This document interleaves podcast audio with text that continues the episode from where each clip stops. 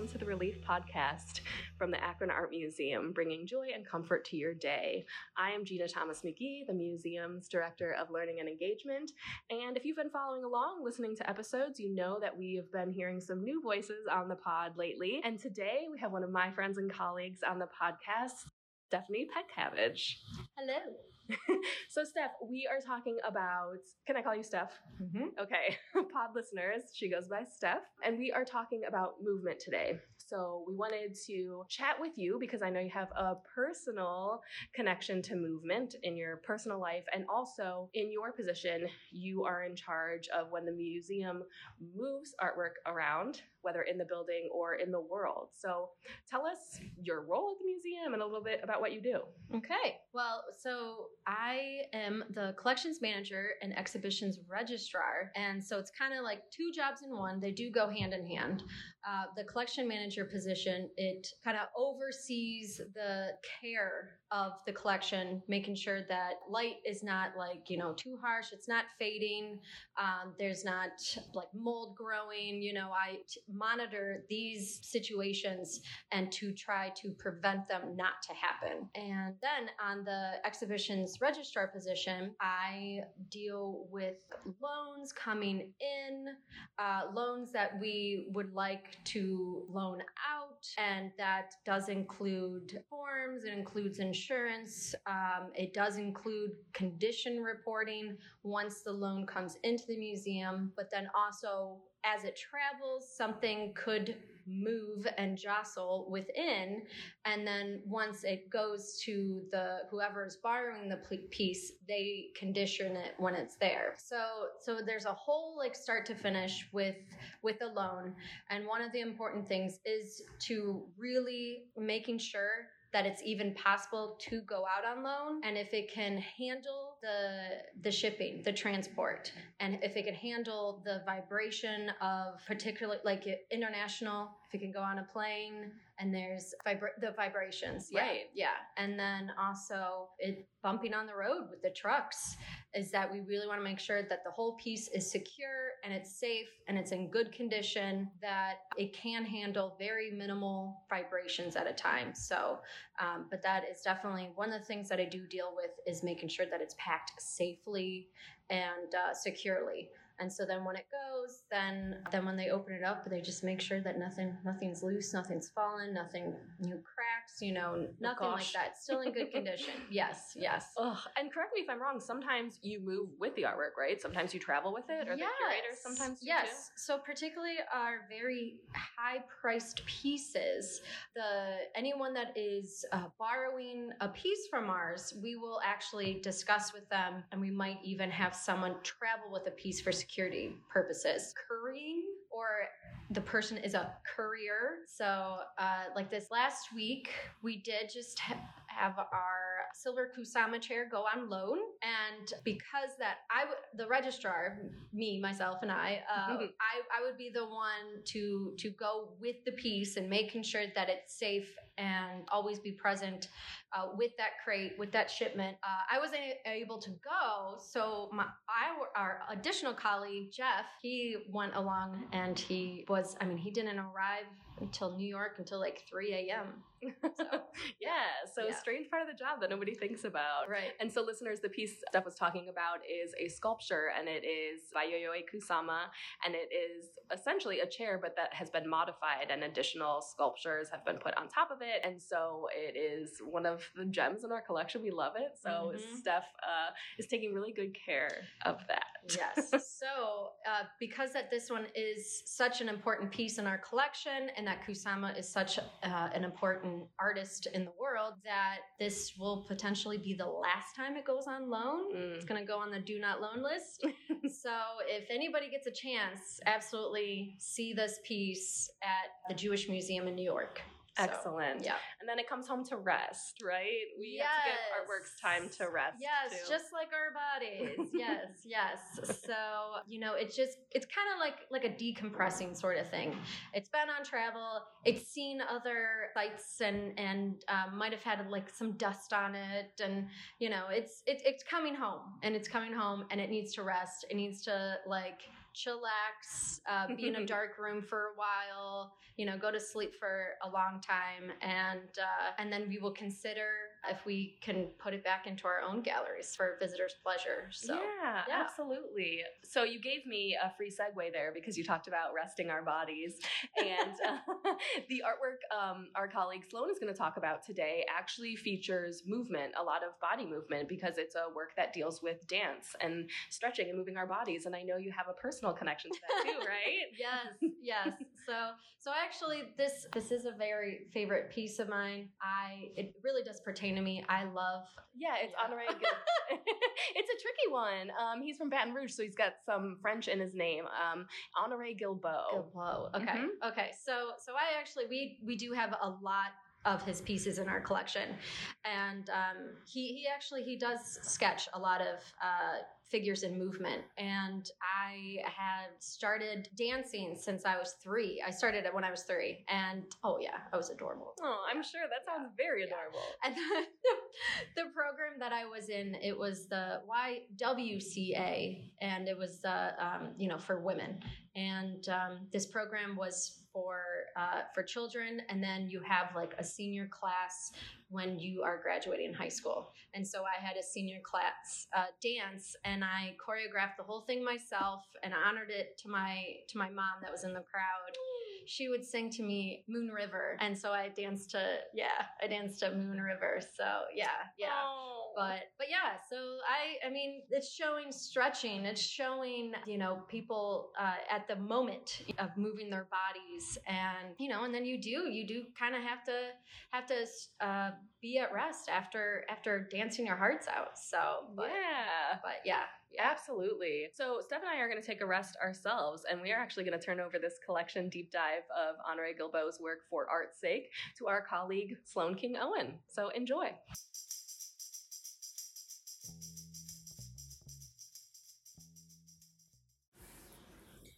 The gradual opening of the hips, the curling fingers of a deliberately posed hand. It's the wave like back and forth of the alternately pointed and flexed foot when we stretch, the arching of your back and the spring in your step. There's a reason our bodies instinctively break into a happy rhythm when we taste something delicious or the winds of fate change direction in our favor. Joyful movement is the ultimate celebration of our freedom. Hi, it's Sloan again, Education Coordinator at Akron Art Museum. In the final episode of this season's podcast, I'll be taking one last deep dive with you. Today, we'll be looking at the work of American printmaker Honore Guilbeau and her lithograph titled For Art's Sake. I encourage you to join me now in taking a slow, deep breath as we engage in some thoughtful looking together.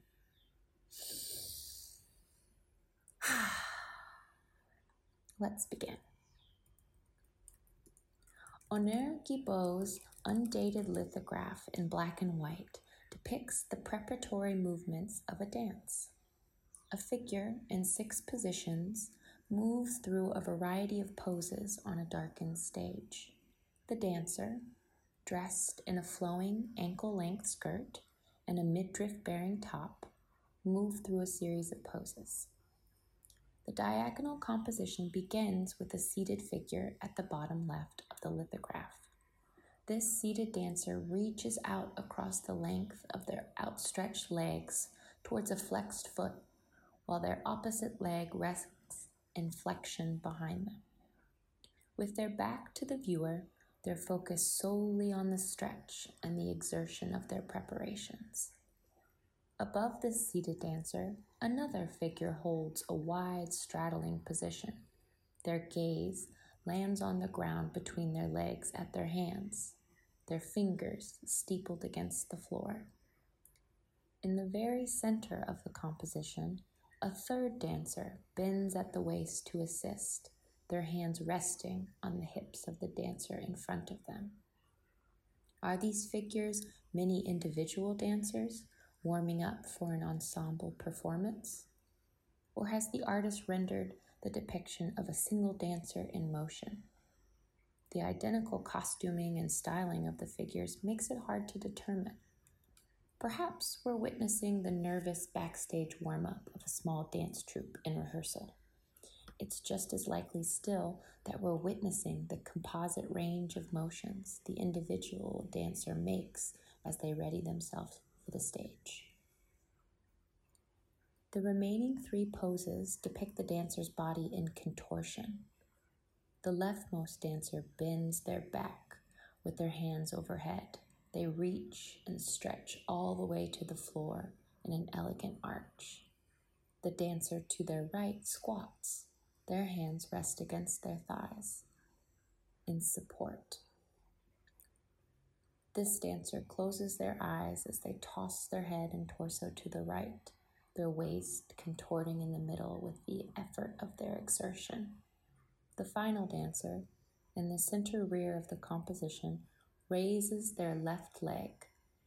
Their gaze, a serene mask of concentration, focuses upon the foot flexed in extension. The composition rise with life movement as the dancers bend and sway across the center in a ballet of preparation. The dancers reach both across the floor and towards the sky in a symphony of poses, reveling in the power of their body moving through space as the lithograph fades to white in the margins. This has been this week's deep dive. Join me next time for another quiet moment with the art. I've been Sloan, and thanks for looking. Hey, it's Caitlin, and for this season's final Shop Talk segment, I interviewed artist Benedict Scheuer. Benedict is currently based in Columbus, Ohio, and is an interdisciplinary artist. His practice is informed by drawing, gardening, nature, belonging, and meditation. One of Benedict's works will be on view at the museum for the Front International Triennial, so stick around, listen to the birds, and Benedict's thoughtful Shop Talk. I'm Caitlin Evans, Community Engagement Specialist at the Akron Art Museum, and I'm here today with Benedict Scheuer, artist based in Columbus, Ohio. So, Benedict, I'm curious what your thoughts are on the podcast theme, which is move or movement, and maybe how that you respond to it or how that applies to your work. Yeah, totally. When I hear the word move as it like sort of relates to my practice, I really just think so much about the act of drawing. To me, drawing is totally of the entire body. And so just moving and keeping a steady motion and rhythm that's tied to my breathing. That's kind of where I go within that. And then more i think philosophically i also think about it in regards to just like the way that everything is connected and so this like transfer of physical matter from one form to the next which is constant forever. So yeah that's kind of that's how i interpret the word move. Yeah no, and I love that idea of the transformation from each piece and each material onward, which pretty directly ties to the artwork focus of this podcast, which is by Honore Guilbeau uh, for art's sake. And by direct, I mean uh, there's a portrayal of dancers, performers yeah. showing different movements. And so I'm curious about your reaction when you saw this piece and if you were familiar with it in general. Yeah, I was not familiar with the piece or the artist before looking at it, and I would love to see it in person someday. But yeah, my first, I like kind of went a few directions while looking at it. One, I was really interested in the title itself, and I thought I was like asking myself in terms of like what how do we honor or like perform some form of devotion towards art? And the answer in this situation and maybe for most is through making and through art itself. So it's like mm-hmm. art is honored through art itself which is really beautiful. And then within the actual drawing slash print i believe i was really drawn to the facial expressions on the figures. Some were much more they're all very focused but some have different levels levels of like tenderness or sort of like a more rigid focus. And then I was also really drawn into the sort of off centered symmetry of the piece. Yeah. There is some sort of symmetry happening within the bodies, but it kind of gets pulled to one side. And then within that, also, all of these bodies are kind of masked by the, the outfits that these dancers are wearing. Mm-hmm. So, like these limbs and parts of limbs, hands and feet, they kind of become distorted, and it almost feels as if all of these bodies are like one larger entity, which I really enjoyed also. Yeah, no, that's a good point because to me, it could appear that it's the same performer or dancer, like moving throughout the floor, but it Yes, could also totally. be all these different individuals. But I do love the idea of like it being a singular entity, kind of moving and breathing together, which I would just love to point out. I was reading your artist bio and you mentioned like spirituality, championing Yeah. sensation, also walking between your studio and the garden. And we're hearing some birds in the background. So Oh, I, yeah. I love that connection too of the movement you're doing with your practice beyond like the physical art making. Totally, yeah. And I really do think of the studio as sort of ex- expanded out of the actual physical space of the studio. So I am thinking a lot about like these birds around constantly lately, all the time. But I really do. I think, yeah, gardening is so important into the work that I'm doing. I think it's a way of like framing just my own headspace, but also it becomes this act of creation in a way where, yeah, I don't know, you invest something really small and tiny as a seed and then you nurture it over the course of however long. And I really enjoy that process and I see a lot of parallels in making in the studio. And I think those things influence each other back and forth constantly. Yeah, well, this is the great transition because my kind of non art question is what is the first thing you do in the morning? Oh, yeah. And I wonder um, how that maybe transcribes to your practice. Totally. Uh, my morning is really devoted to, I guess, in a lot of ways, I guess the easiest way to, to say is I devote my mornings to sort of just like mental health and getting myself ready for the day. And so the first things in that is like all lumped together. They're like three distinct parts. It's like breakfast, Yes.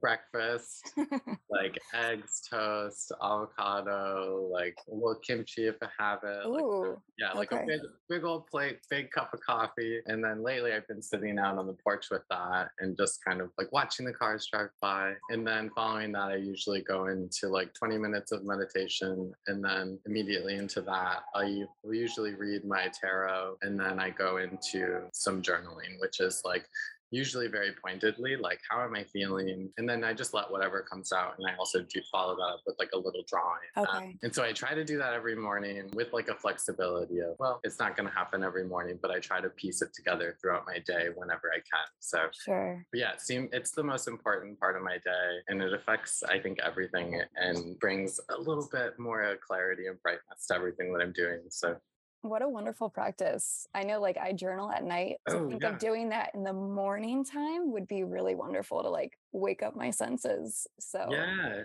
I'll have I to try that out. I have to try journaling at night. Yeah, for me it's like a brain dump of like what I like emotionally went through of the day and like Mhm. I don't know, kind of just decompressing from it. But I'm also curious. I have been also bad about going to sleep early and not journaling. So oh yeah, trying it in the morning might be interesting. okay, totally. Yeah, it's a it's a hard thing to do consistently. I, I'm constantly personally being like, this, you got to do this. This is the work that you need for yourself. Yeah, well, good. And to somewhat transition, what are your three desert island studio needs? Oh, okay. The first thing, without a doubt, is crayons. Okay. I yeah, I think I'm like working on a lot of silk and things these days, but I think in terms of like the heart and the soul of a lot of what I care about, like I can access through just that material.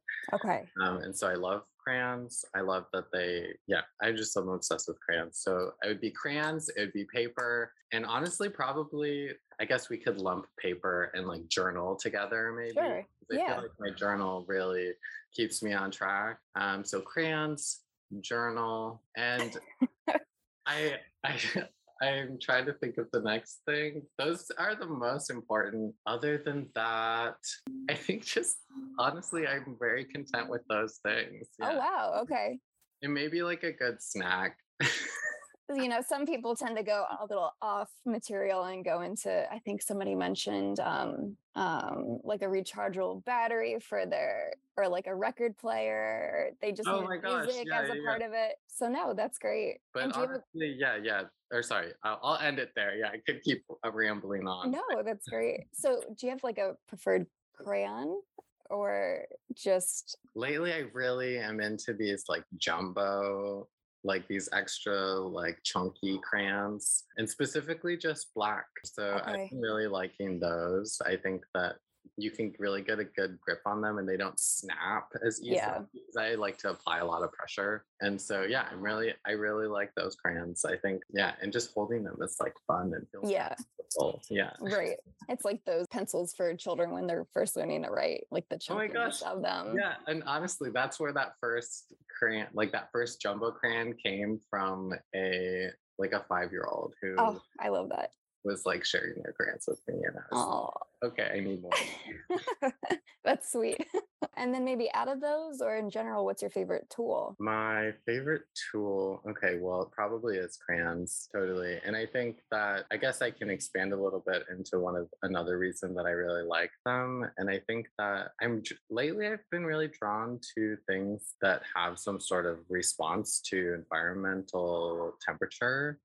So Okay. crayons, I'm working in the garage in my studio, and so it's really nice to see how the crayons are reacting in other materials as well, just to temperature in that way. So when it's really hot, they become softer and a little bit slower. When it's really cold in the studio and it's like winter outside, and I've got my heater blasting, like the crayons are like really hard, and so they glide in an entirely different way and as you work with them over time they start to warm up and they bring out different qualities so i, I like that crayons have a sort of relationship to environment around me while That's great. Yeah, I, I would have never thought about that. And so I appreciate you expanding upon that because I feel like most people wouldn't even think about the temperature of the space and how that changes. So for you, I have five this or that questions, which you don't know what I'm about to ask. So they're pretty quick and snappy. okay Um, so morning or night? oh definitely definitely morning Okay. yeah i can appreciate both but i love the slowness of the morning and that everything's kind of i like to take my time and yeah just like let the sun rise with me so Yeah, I agree. Um, old or new? definitely old Okay. yeah i think yeah the character of things that are older and the way that they've been kind of touched and passed i really enjoy that and i can enjoy new stuff also but Right. yeah i'm sucked into that um the quality of character that comes with age Yeah, definitely. Half full or half empty? this is a tricky one i my instinct is to be like half full but then half full towards what is kind of like the question and i'm Yeah. like lately i'm trying to figure out how to embrace both like this negative and positive in the same spoonful so in a way that is like pleasant and not derailing so Mhm. I think an optimism, certainly with an openness for the negative that comes through. Yeah, That's a nice way to put it. Fast or slow? definitely fast. Oh, okay. That I, surprises me.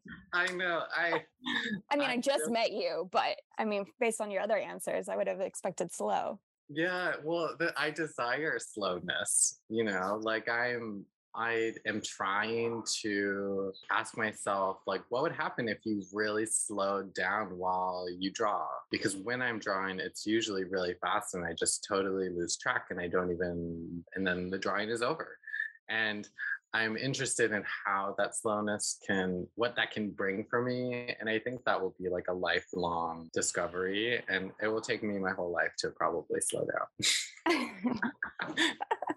no, that's great. and this one is kind of a curveball, but my favorite salty or sweet? I'm gonna go with salty, and the first thing that comes to my mind is just tortilla chips and how I love to eat them all the time. Yeah. I feel like my grandparents would be disappointed that I didn't say sweet. Did they like create desserts for you or sweets that? There's always this joke about like the dessert stomach and how like no matter how much you eat, you always have room for more dessert Yes. in this sort of way that I, I love dessert too. But yeah, I think salty is where where my real instinct is. And tortilla chips are also so nice because of the crunch, and there's such Yeah. satisfaction to have something to chew on. I think like that. Oh my gosh, yeah. And so many different things to dip them in. Yeah. Yeah, the possibilities are endless there. Uh, but I love that note about your grandparents. Dessert is always on the table. It's always an option. And my last question for you is what is your silver lining? I think well, I kind of maybe hit on this a little bit earlier, but lately, and so maybe a strange way to answer the question, but my first response was birds. And I've just, within my practice of like trying to become a mindful person and somebody who's really present, which I've got a long ways to go, the birds are something that feel. the birds are something that feels so consistent and it's like i wake up and i can hear them through the window i'm in the studio i can hear them outside especially if the garage door is open and i think in kind of just recognizing that they're so constant i've come to have them just remind me to be present so it's like i can be distracted and i hear the birds and it's like oh yeah like we're here right now let's let's be here and so i think that that's just a silver lining for me this sort of optimism that there are things that can remind us to come back to ourselves That's truly lovely. And they, yeah, they're such a gentle like sound, even though it, for me, if I look at one and I see how much they're belting out there like psalms and Yeah. calls, it's a lot of work, but it's really charming to hear, especially as a morning person, I'm sure. Oh, That's great. Yeah, so I'll be, I have an exhibition through the Belle Isle Viewing Room in Detroit, Michigan. So that will actually open on June 25th. And so that should be open during the month of July as well. And then I'll also be having work up in the front triennial in Mhm. the Akron Museum. So Yes. um, through a large group exhibition. I'm very excited about that. And we'll have this really large silk piece, uh, 15 feet by like four feet roughly. Wow. Okay. And so, and it relates to birds. So, oh, yay. so yeah, so that'll be there and I'm super psyched about it and just like grateful to like have that amount of ceiling to like share what I do. So oh, great. Well, it's been such a pleasure to talk to you and meet with you over Zoom. And yeah, um, it's lovely to meet you, Caitlin. Yeah, well, have a wonderful day. I hope the birds keep you company and your crayons are right where you need them to be. Thank you. Yeah, I hope you and Bug have a great day. oh, as you can hear her. Thank you. All right, bye. Thank you for listening to the Akron Art Museum's Relief podcast and for joining us on this month's art adventure. We'll see you next time.